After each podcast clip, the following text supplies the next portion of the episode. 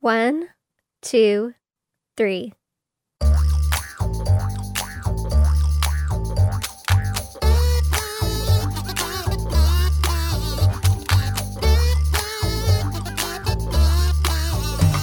Welcome to Three Song Stories, the show that generates biography using musical memories. We leverage the way sonic experiences become buried in our brains to bring out our guests' personalities and personal histories. Thanks for listening. I'm Mike Kiniry. Our guest this week is Laura Ellis. Laura is Director of Podcasts and Special Projects at Louisville Public Media, or WFPL. Born and raised in Louisville, Laura has been with WFPL since 2004. She's a Peabody Award winning producer who started her career in public radio as a talk show assistant. In her role as Director of Podcasts and Special Projects, Laura manages a podcast incubator designed to amplify important and diverse voices and stories in Louisville. Her bio says when she's not making radio, she's on stage or in a sound booth making theater or singing old fashioned music. I met Laura at a public radio conference in Seattle last year and knew we were going to have to get her into the Three Song Stories chair. Hello, Laura. How are you? I'm great. How are you? I am doing very well. Thank you for doing this. It was nice to meet you briefly there in Seattle, and uh, we've been hoping for this day for all this time, so I'm glad it's finally here. Me too. Um, when was the last time somebody interviewed you? Uh, it's been a while. Let's see. It was probably in late 2020, maybe early 2021. We launched a podcast incubator and I did a tiny bit of press about it, like morning show type of stuff. But um, it is very atypical for me to be on this side of the interview. Um, I had to be interviewed during Hurricane Ian by one of the California NPR stations, and I felt like I, I, didn't know. I after I got done, I was like, "What did I just say?" You know, I get to talk to, I get to ask people questions all the time, but uh, being asked questions after I got done, I felt like I'd lost my mind. Sure, and like when we ask questions, we have all of our notes and we have our research and we know how it's going to go and where we want it to go. And on the other side, we're just like, it's like you open your mouth and something comes out and you hope it's okay. Absolutely. So, have you listened to any music so far today? So far today, I have not listened to any music yet. Unless you Is count it- the theme song for a talk show. I worked on a talk show this morning. It's got a little jazzy theme song that was written by one of our staffers here at Louisville Public Media. Is that a, a typical day without music, or is this an outlier? This is an outlier. Friday is the only day that I don't work from home. And so what that means is that Friday morning is like a mad dash of like remembering how to be a person out in the world and put on something that's not pajamas and stuff. Um so Friday mornings are a little hectic. Um most of the rest of the time I probably have music going unless I'm editing audio.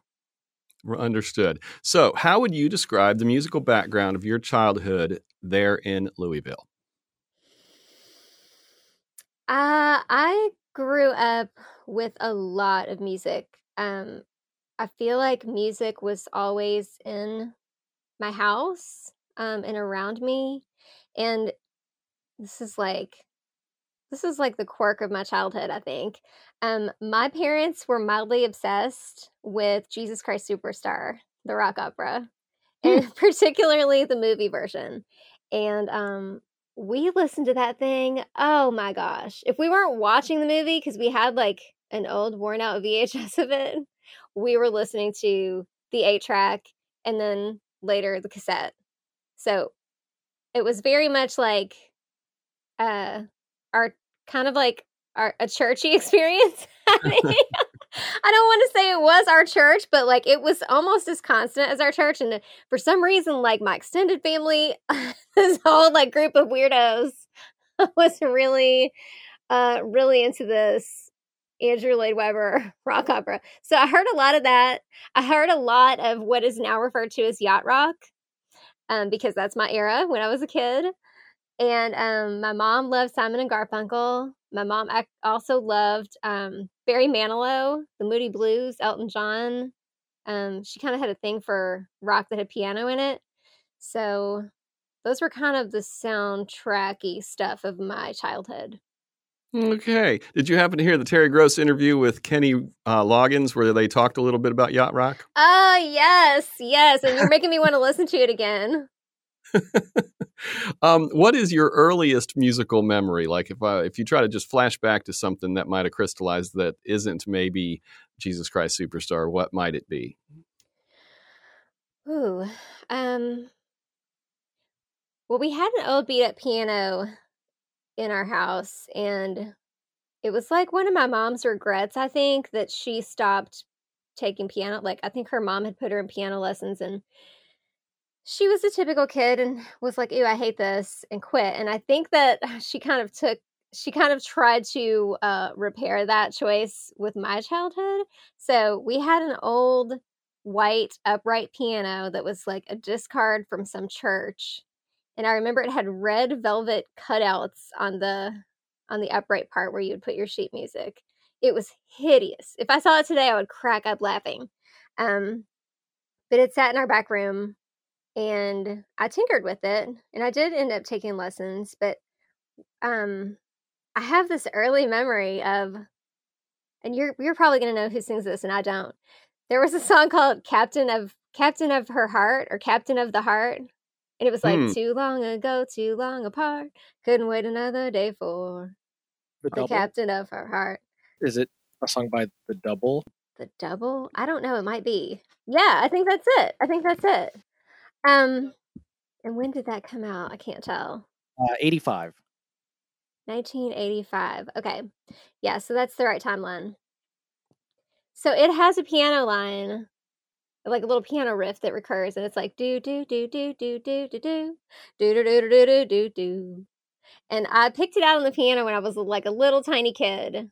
And my mom, you would have thought that I had just like cured cancer. she was like so impressed.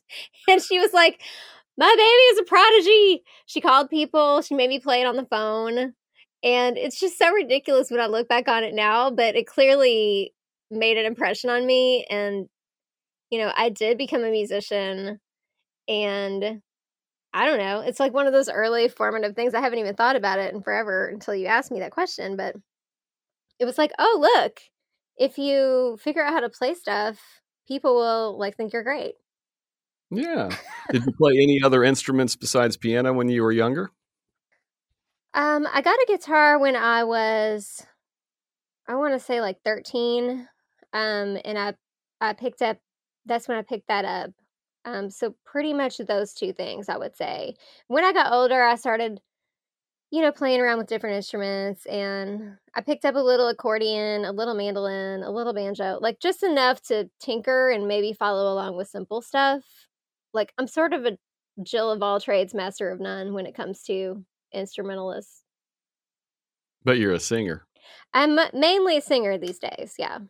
Okay, well, we'll get more to that later. Um, before we go to your first song, um, if you could learn one instant, uh, if you can learn one instrument instantly and be totally prof- proficient at it, what would it be? Oh man, I think I'd have to say fiddle. That is one thing that I've never really messed around with, and it's so light and it's so portable and it's like just so easy to sit in on a jam or you know like a bluegrass jam and kind of take a take a turn on the fiddle. Yeah, I think that sounds about right. Um, okay, well, let's do this first song of yours, this Jim Croce song. How do you want to proceed?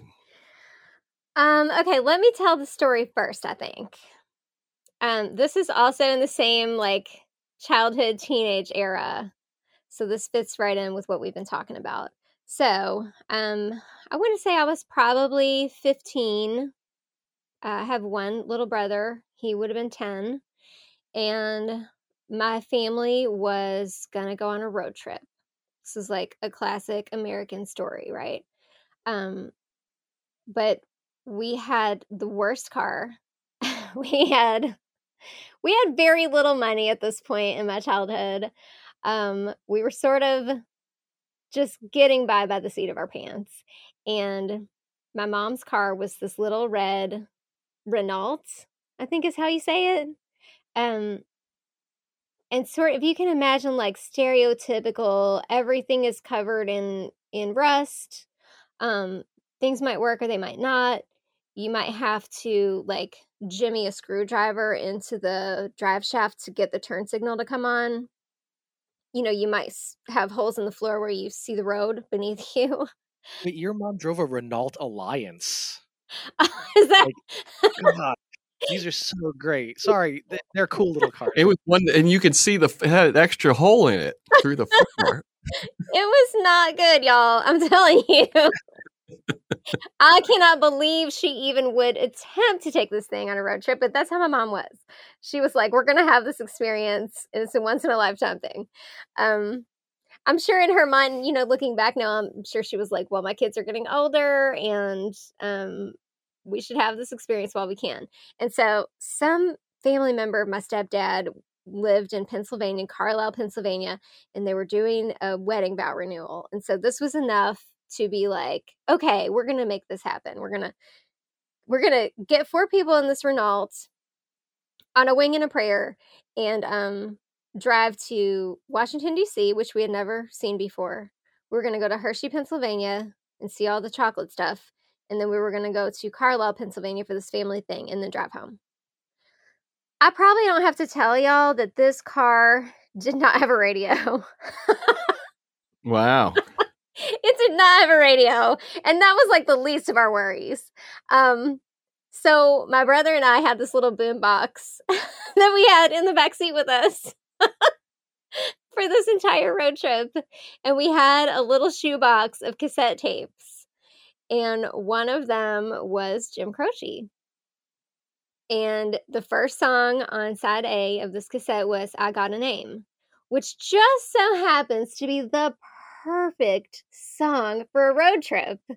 So, um, and me being like a little obnoxious, uh, like mischievous teenager prankster that I, don't think I've grown out of it, but like it was worse then. Um, I started to play this song every time we would stop and restart the road trip. And I wanted to see like how long it would take for anybody else to notice that we were hearing this song over and over again. Um, so every time we stopped for gas, every time we would stop to pee, I would rewind this cassette and like start the cassette over at the beginning. Um, and I did this way past the point of obnoxiousness. Um, and they did it, it like went through these phases where it was like, okay, this is really not funny anymore. This is really annoying. And then gradually like, okay, this is kind of funny again. like came full circle. So I just every time I make a road trip playlist, every time I have to like do any kind of sound design for a road trip uh, themed thing, this song is always going to be on there because it just says to me road trip. This was the last road trip that we took as a family, so it really like it really takes me back. And it's like a little peek into your future as a radio producer because you were then creating a scene with sound amongst your family in your crappy little car. I was already attempting to do bad comedy sound design. Uh, well, let's listen to it. Uh, what color was this Renault?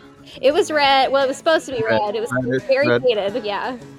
Okay, well, let's listen to this. This is Laura Ellis's first song today on Three Song Stories. This is I Got a Name by Jim Croce from the 1973 album of the same name. I don't know. I mean, I can't hear that song and be in a bad mood. You can't see me, but I'm like, I'm swaying, I'm singing. I don't know. That song is very like, it's very evocative to me of freedom. And I love to drive and I love road trips. And so it just makes me feel like, you know, maybe I did some like brain conditioning on myself on that road trip because when I hear that song, I feel like it is the beginning of something. It's like a start and, it, and there's like possibility.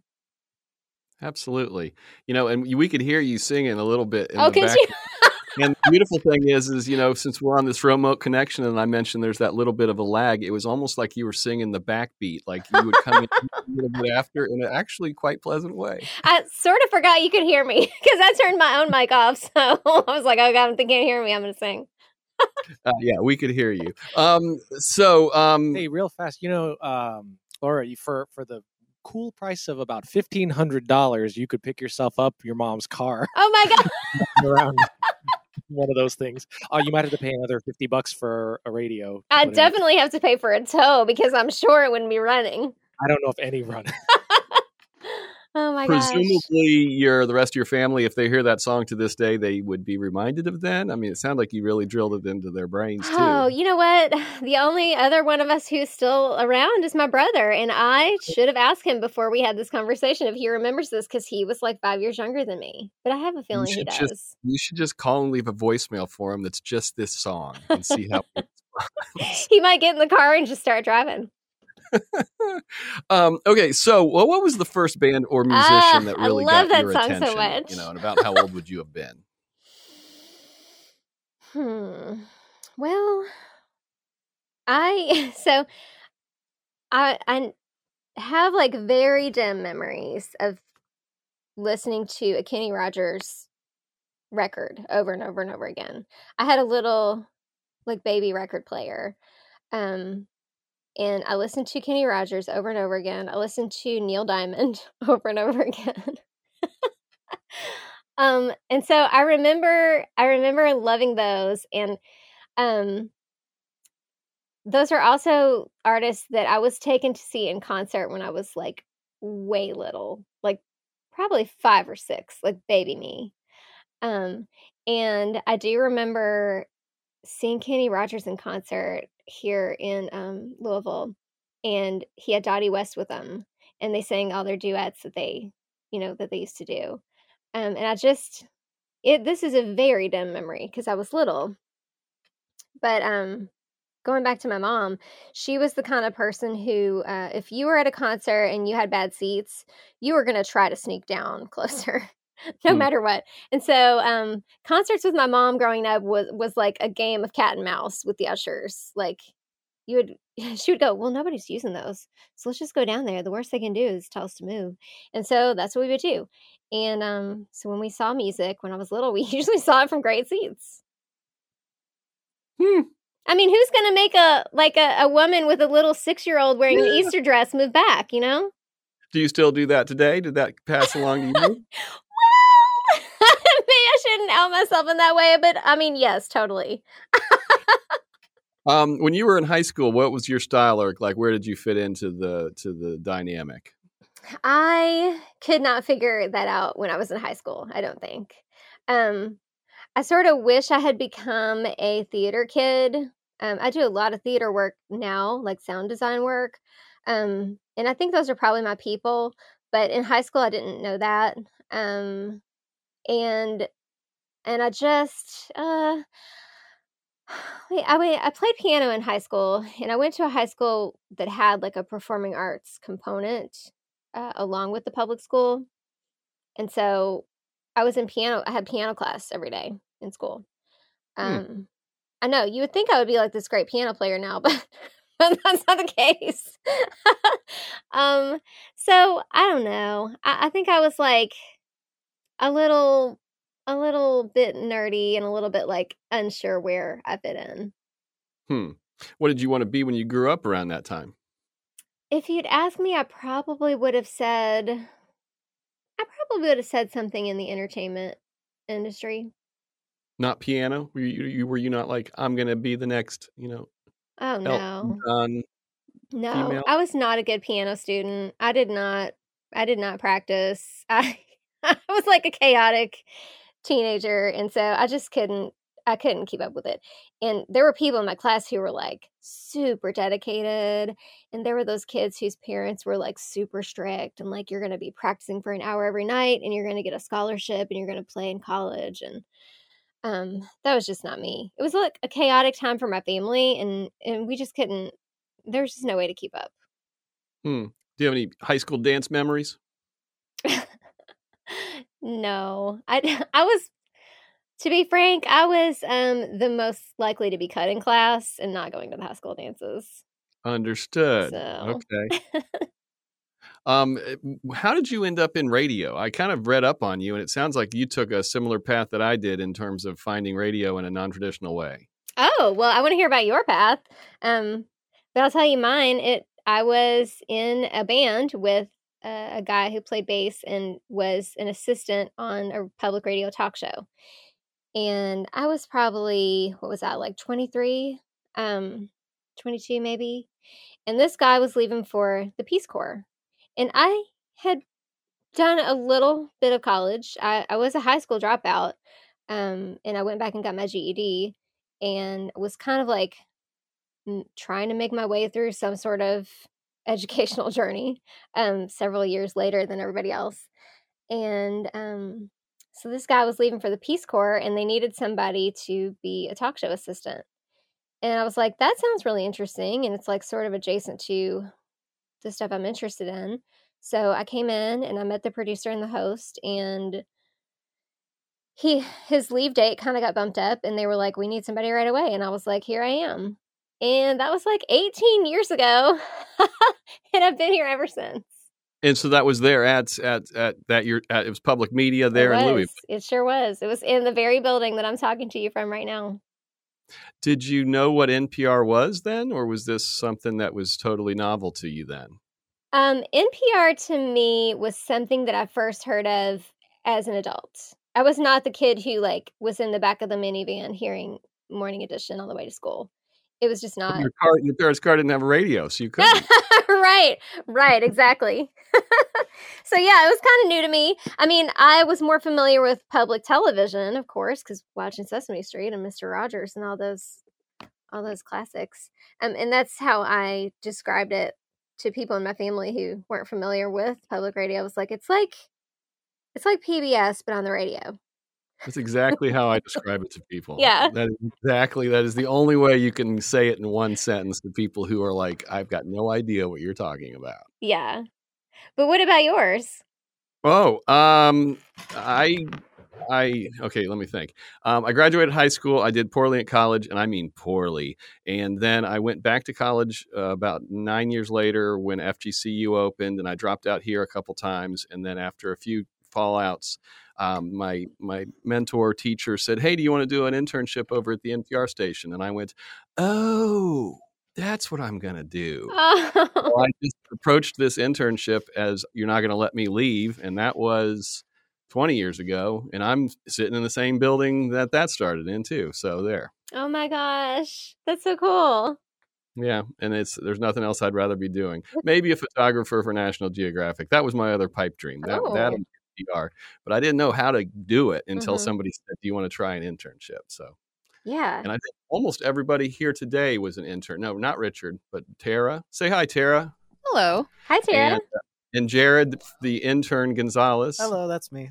Um, yeah, we've we've got a very robust internship program here that has made a lot of careers up for people. It's pretty cool. I love that.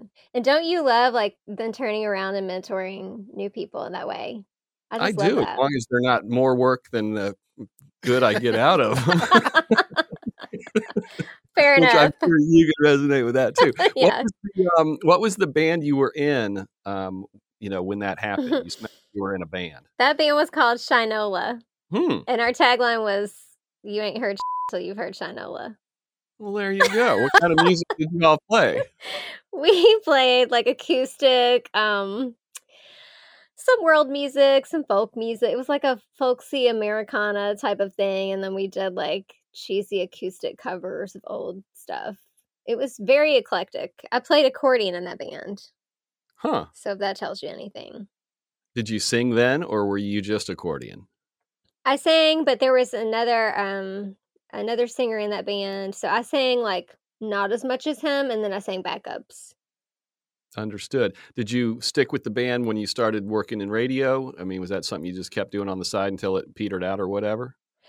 Yeah, I've always um I've always sort of had a, a musical project in the in the works. Um but yeah, we we had to replace our bass player of course cuz he went to the Peace Corps and then um we just kept on kept on trucking. Hmm. Um, okay, uh, we'll get more to your life in radio in a bit because I want to talk about the podcast incubator and all that stuff. But let's do your second song now. Okay, okay. Um, I think we should listen to this one first. Okay, I like it. This is Tramp, performed by Otis Redding and Carla Thomas. Uh, first released by them in 1967 on their album King and Queen. This is Laura Ellis' second song on this week's episode of Three Song Stories. It's biography through music.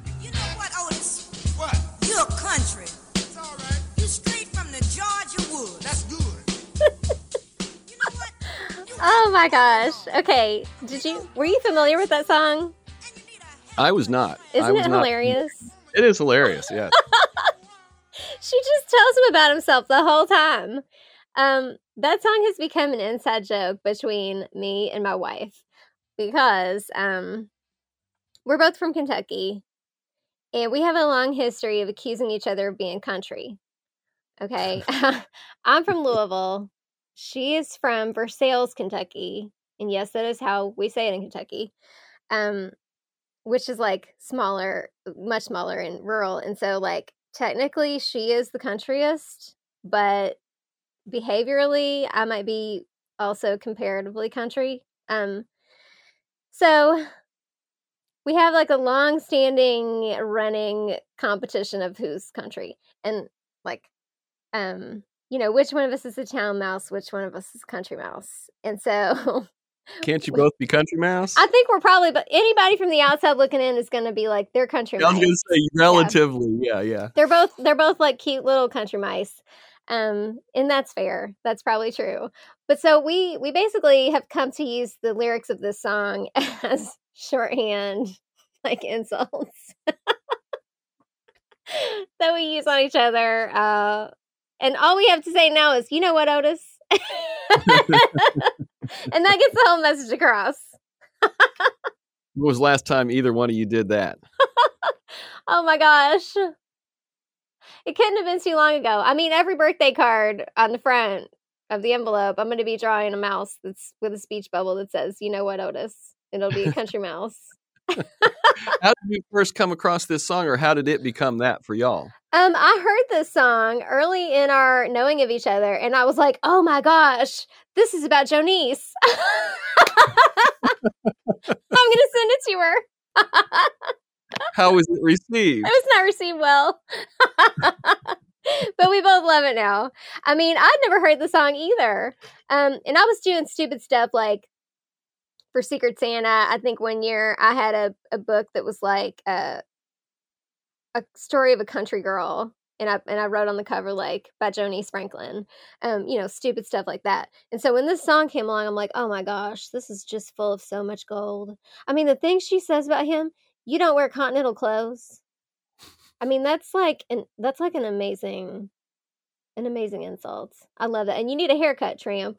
And I just love the way she's like, Tramp Otis. You guys should do it at karaoke. oh my gosh. Oh, I miss karaoke so much. I haven't done karaoke since before the pandemic, but I was like, I, this is how much I love karaoke. My best friend Selena and I have a karaoke adventure club, like a club that went around and did karaoke at different places. Are you two the only members? Fair question. Fair question. But no, we are not. And oh, after wow. we would meet quarterly and we would like descend on some unsuspecting dive bar with like 20, 30 people who were there to do karaoke and take names. And then afterwards, we would give out awards for like Pack the Dance Floor Award, you know, best choreography, best background vocals, best song choice. It was a whole thing. It was like a huge thing. I miss it so much.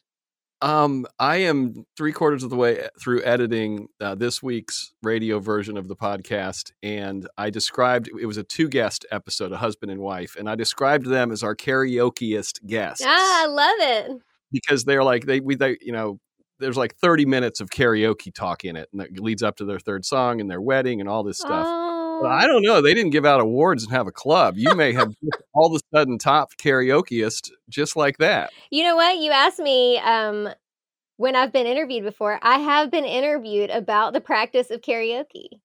And I covered like how to select the right song for your voice, how to select the right song for the crowd and the type of night, you know, common karaoke mistakes, uh, the whole nine yards.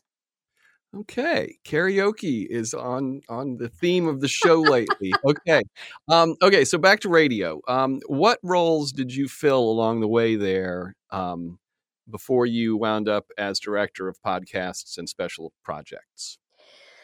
Well, I've been here a long time, so I've done a lot of things. Um, the first several years were the assistant on the talk show, um, where I did everything from like compiling research to one time I watched a guest's baby while she was on the panel. Um, a little bit of everything.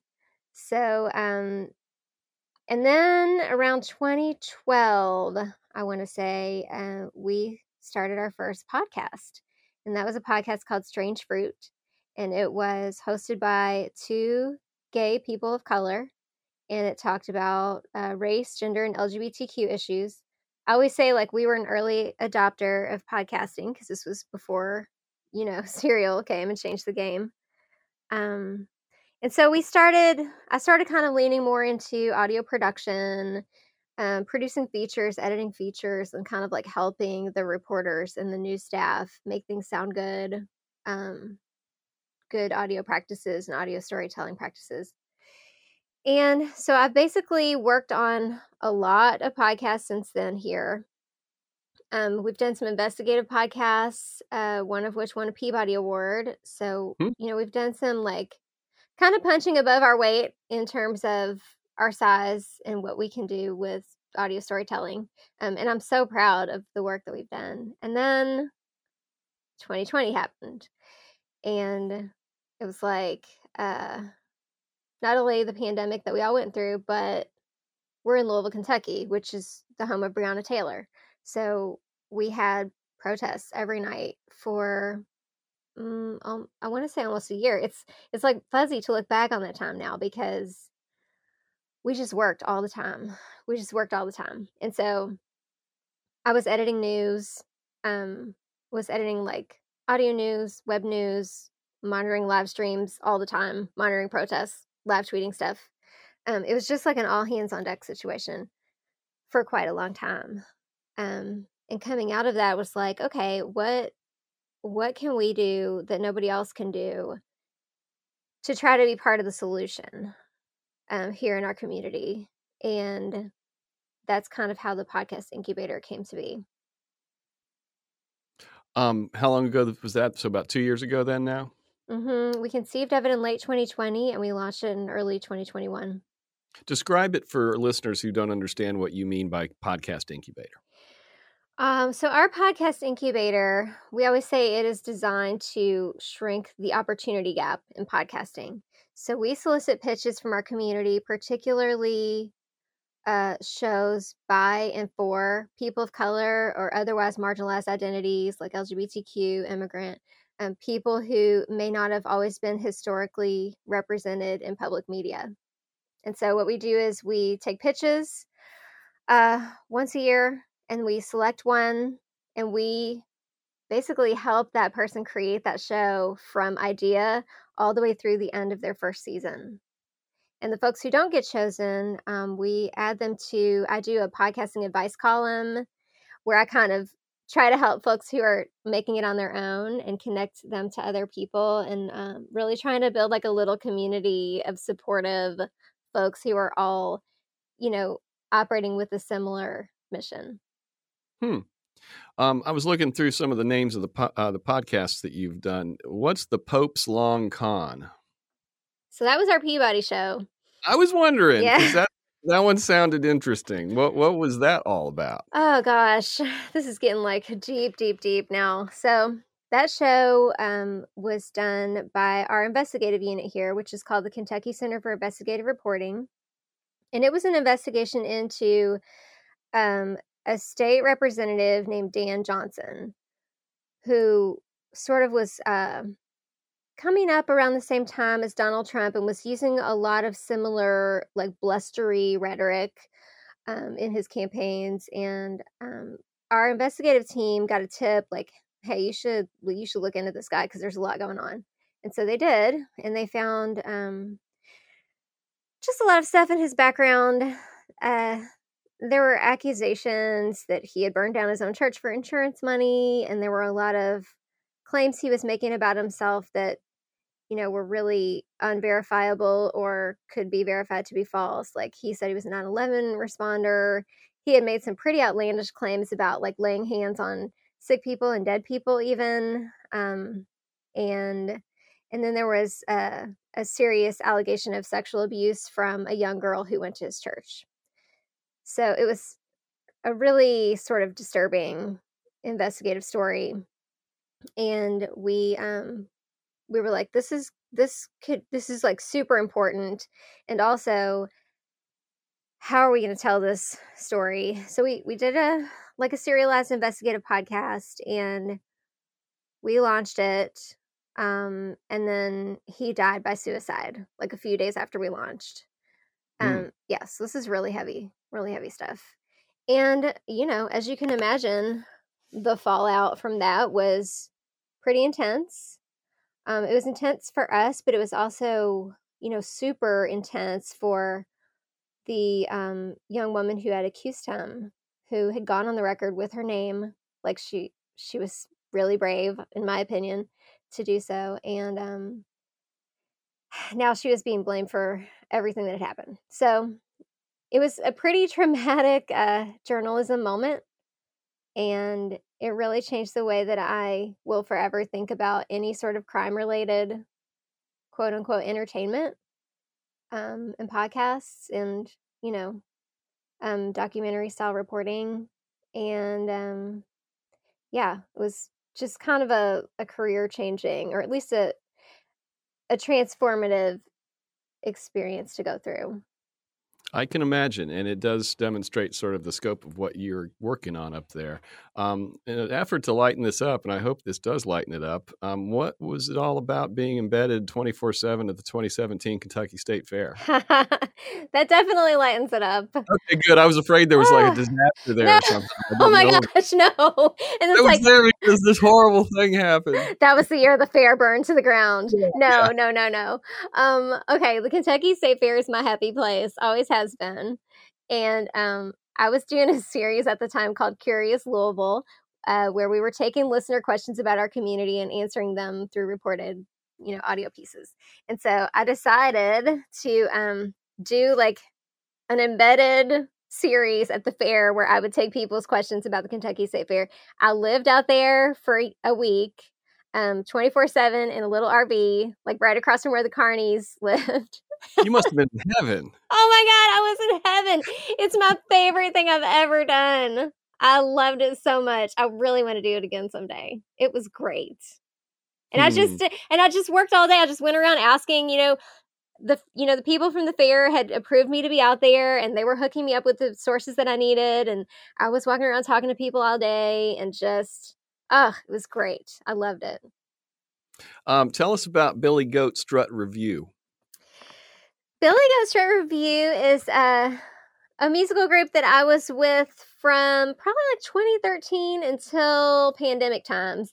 And we sang 20s, 30s, and 40s jazz and swing with the whole like costumes and the whole feel and the whole like kind of vintage experience. Um, it just so happens that I have a clip of you performing with them. Is oh my okay gosh!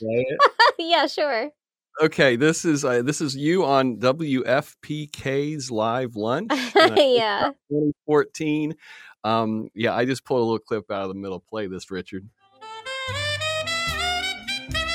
oh,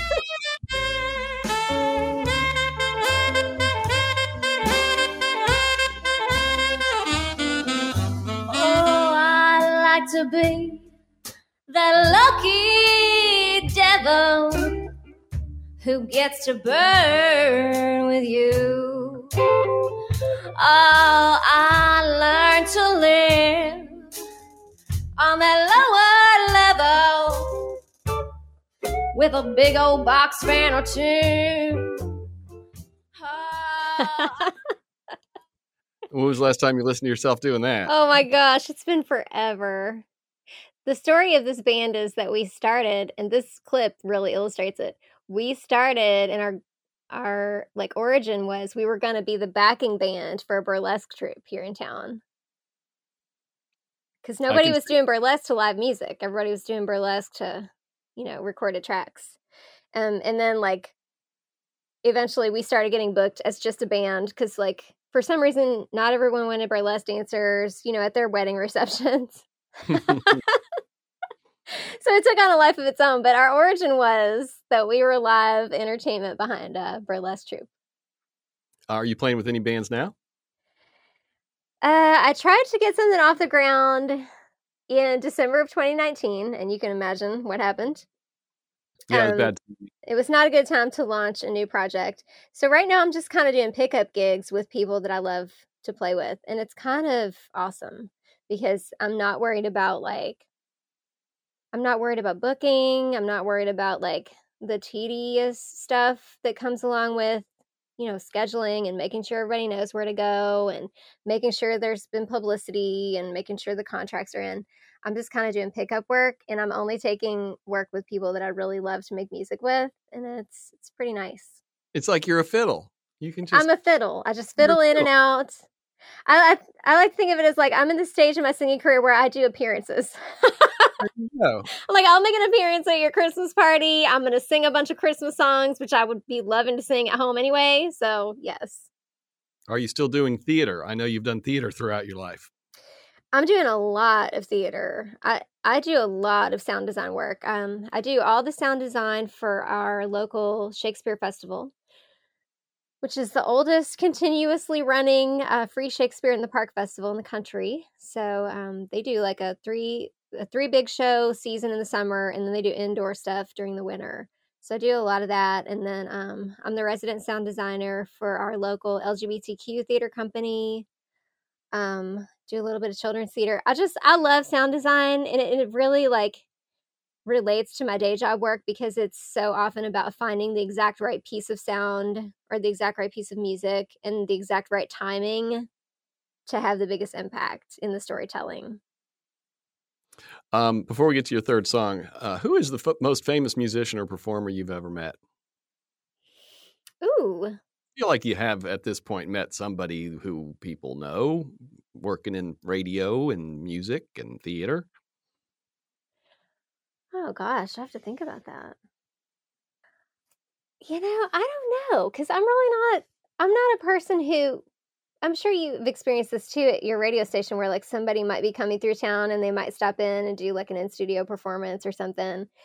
I'm just never been a person who's been like, "Oh, hey, I wanted to come in and say hi." Um, so there's been people that I've been in proximity with, but never. There you go. That'll work. Proximity too. Okay, proximity to.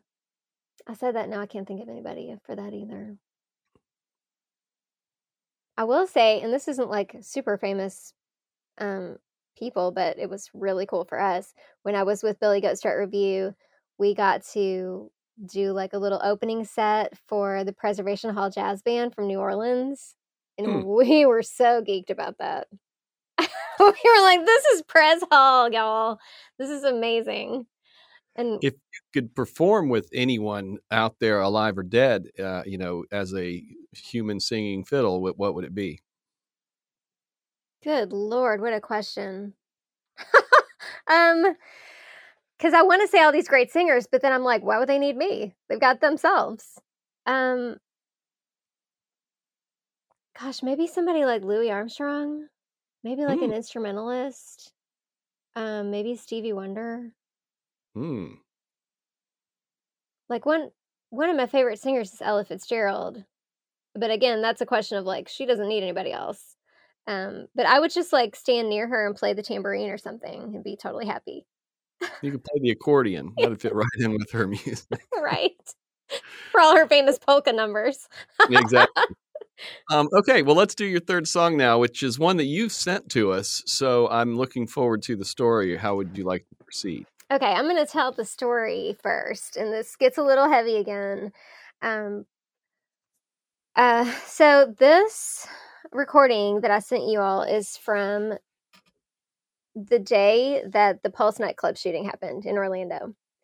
And at the time, I was working on that podcast I mentioned earlier, Strange Fruit. And so we were sort of really immersed in our community.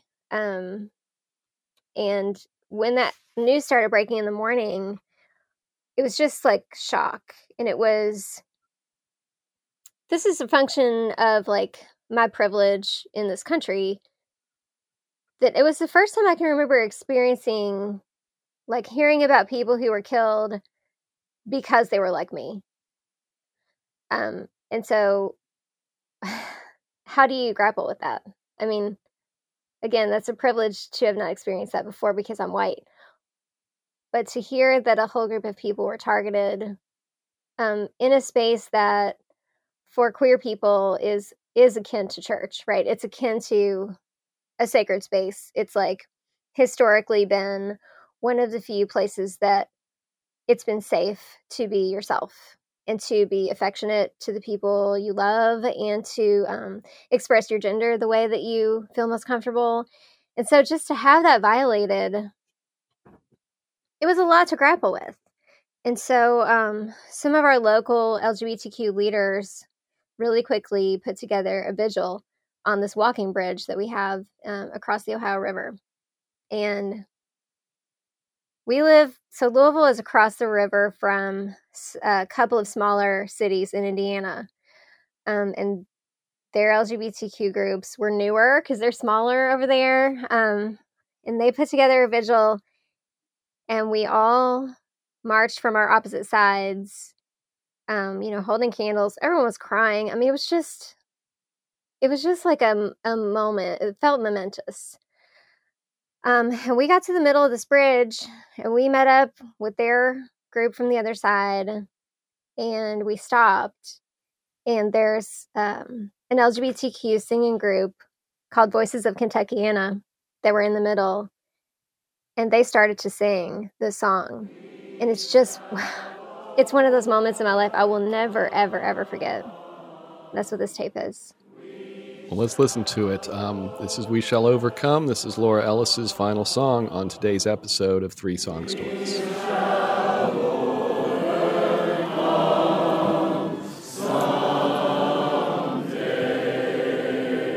shall overcome.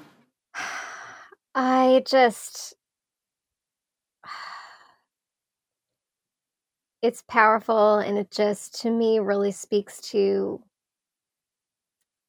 the power that voices have together, the power of like solidarity and the moments that we get to in our lives, like as people or as communities, where there's there's a powerlessness and how we use our voices to reclaim some power and to feel uplifted when things feel pretty dire and I wish I could say that this is like distant memories and, you know, in the distant past, but recent events have really brought it back, I think, into the minds of a lot of, of queer people because of the Colorado Springs shooting. Um, so just to just to see these spaces and people targeted um, again because they're like me so i think the tape that we hear is like a way of showing the power in music, the power in song, and the power in togetherness and community. And the power in collecting audio and then sharing it with other people. Mm, I'm so glad that I got that. I Were wasn't I wasn't there working. I wasn't okay. there taping. I didn't have a kit. Um, I was there as a member of the community and, you know, I was basically there to cry and mourn. Um, and um, I just pulled out my phone when that happened. Well, let's lighten it up again. Okay. This has been a roller coaster of emotions. That's great. We love roller coasters. um, did you get to go see Wait, Wait, Don't Tell Me when they came to Louisville back in November? I didn't. No, I didn't. I met some of the folks um here in the hallways randomly, but I didn't get to go see the performance. Why? I'm pretty sure I had a sound design thing going on that night. No, you were obliged otherwise. yeah, yeah. Oh man. I'm trying to remember um, when that was. I did a really intense sound design project in October where we did like a whole play in silent disco headphones and was like an immersive version of oh, Hamlet. It was really labor intensive and it might have coincided with that. It was November 17th. Okay, so then I don't know what my excuse was. But I did meet up with some of their producers in the hallway and I randomly had a stray dog with me. It was a whole like it was a whole thing. I heard, uh, you know, in the intervening time since we started working on getting you on the show, I heard them end one of their episodes and be like, "Join us next week. We're going to be in Louisville." And I sent myself a message. I'm like, "Ask Laura when you finally talk to her." no, I didn't get to go. It was right next to our station too. It's ridiculous. I assume you guys are all like part of it, sort of. I mean, you help at least. Oh yeah, yeah. They um the folks here, you know, help them come to town and do like members member events yeah, and stuff. I I get all that. Mm-hmm. Um, okay, ready for a speed round? Oh, okay. Yes. Do you have a nickname that stuck over the course of your life that you'd be willing to share? I don't. When was the last time you bought music that had physical form? Uh, about three weeks ago at a peddler's mall. What was it? It was an Al Jarreau record. And It was not as good as I was hoping it was going to be, but it's if you were a, if, if you were a championship wrestler, what music would you come in on? oh man. um I'm gonna go I'm gonna go untraditional and say Dolly Parton's Here You Come Again. Oh, I like it. What's your wrestler name? The Country Mouse. The Country Mouse. if you were a cocktail drink of some kind that was distilled essence of you, what would it be? It would be a cocktail drink. Okay, let's see. Well, I mean, I'm gonna have to say largely bourbon because this is Kentucky, and it would definitely be on the rocks. Okay, that that'll work. Any particular kind of uh, bourbon, or is that too hard to, uh, too hard too hard of a call to make? That's too controversial for me to say publicly. I, I don't actually drink anymore. But I did have a favorite bourbon when I drank, but you can't go around saying stuff like that around here. Is it heretical to mix a bunch of bourbons? Yes. Oh my god. but that might be that might have to be your drink since you won't commit to one. oh god. This is terrible. Don't mix a bunch of bourbons. A bunch of bourbons with one like like three percent tequila mixed in just to throw people. okay, I have a new question. I'm gonna try out. You ready? Okay. What interests or activities make you lose track of time the most? Probably audio mixing. If I get into a mix and I'm like super, Confirm. super into it, I know this is like nerdy as hell, but if I'm like super into a mix, I I have no idea like what time it is, how long I've been working on it. I'm probably singing and I don't realize it. I'm probably like tapping my foot and spinning around my chair. It's just like very immersive to me. I think Mike has seen me do all of those things while editing the show. Yeah, and I don't do a lot of multi-track layering stuff, but I do a lot of long edits, so I can definitely. Oh relate. man, oh man, if I'm like in a montage and it's like real tedious, I'm in it. I'm in it. Um, song you wish you could hear again for the first time. Oh, what a great question. I wish I could hear Don't You Worry About a Thing by Stevie Wonder. Okay, album you wish you can hear again for the first time. Um, this might already this might also be a Stevie answer, but since I already said that, I'm gonna say rumors. That's Fleetwood Mac, right? Yeah. Any songs you'll avoid listening to, mostly because of memory association reasons? Uh yeah, I have yeah, but when you work with music and sound, you know, like it is part of you in a way that I don't know like casual listeners of music get or maybe everybody gets this. Um but like I spend so much of my work, my day job, my night job, all my jobs immersed in like how music makes you feel and connections between music and emotions. So there are songs um i had a playlist when my mom was very sick and we we played it in her hospice room and uh i probably couldn't listen to most of those songs even though Unders- they're some of my favorite songs. It's just i would i would take those songs out on purpose and only intentionally.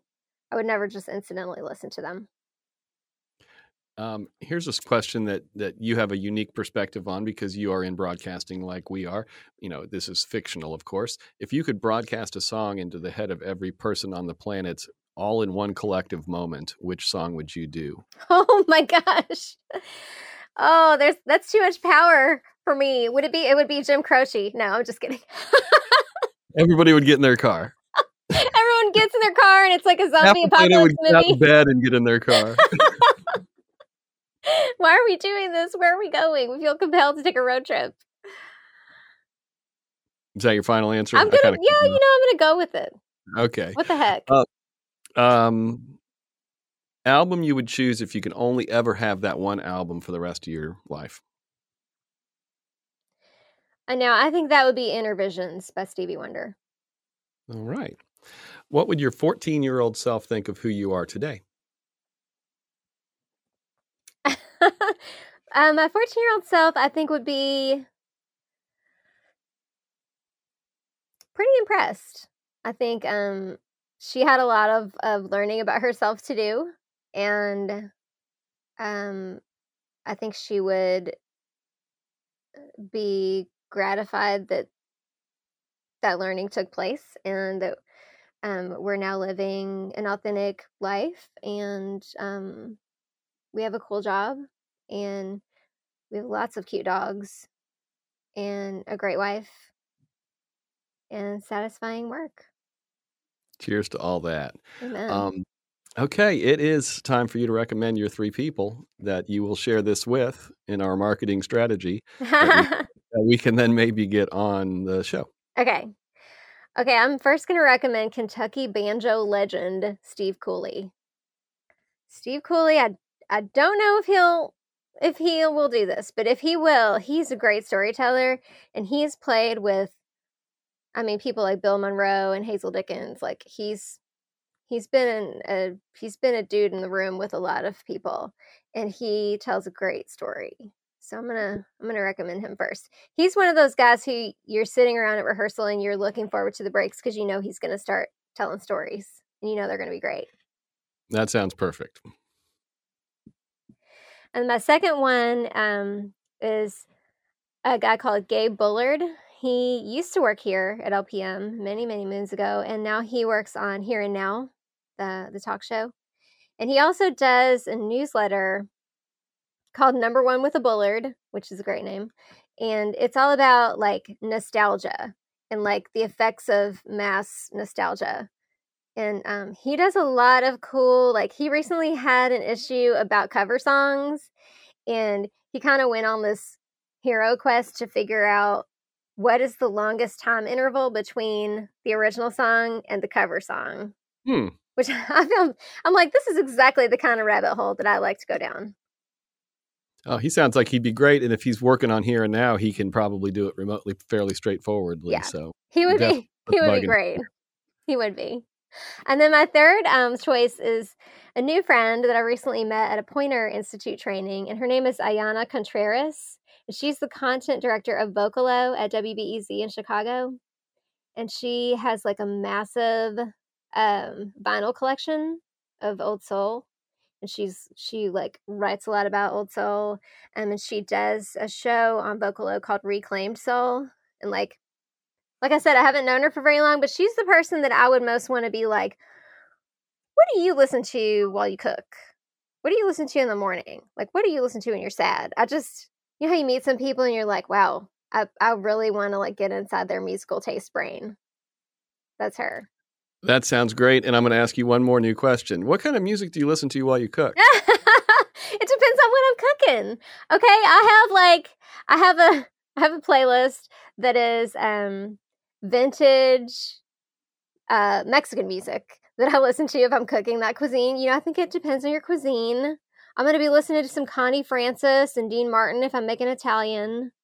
Um, you know, you got to it's got to be sound designed, man. I was just about to say you are definitely a sound designer. Um, okay, Laura. Well, you've done it. Would you like to leave us with any final thoughts? We really appreciate your time. This has been so much fun, and I just really appreciated the chance to sit down and re listen to these things and think about them. We make three song stories in the studios of WGCU Public Radio on the campus of Florida Gulf Coast University in Fort Myers, Florida. Richard Chinqui is co creator and producer. Tara Callaghan is our online content producer and host. Our production assistant is Jared the Intern Gonzalez. Chris Duffus is our executive producer, and our theme song was made by Dave Dave Dave Cowan and Stick Martin at Monkey House Studio in St. Pete. For this week's parting tune, we're going back a year to episode number 202 guest Maria Pia She's senior textile designer for White House Black Market, and her artwork has been showcased in galleries all over Italy and America. For her first song story, Maria Pia took us back to her first visit to Southwest Florida and to the United States when she went out dancing and suddenly recognized a song that came on from her time in Italy, and so started joyously singing along, not knowing what it was she was singing. And so we go to dance, and all of a sudden, I recognize this song that was playing in Italy. Imagine me in the middle of the floor, the dance floor, not knowing the language at all, Right. singing with the hands on, like, and like screaming, I don't want a short man. So I was like so happy I could say something in English, right? oh, beautiful. I, I know this. I know this. I recognize this. And so I start singing like that. My friend comes. Said, Maria Pia, do you know what you're saying?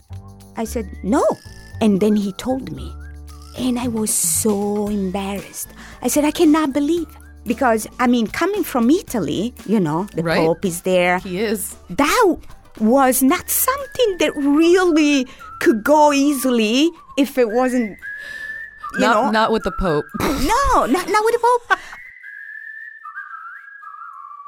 Keep listening.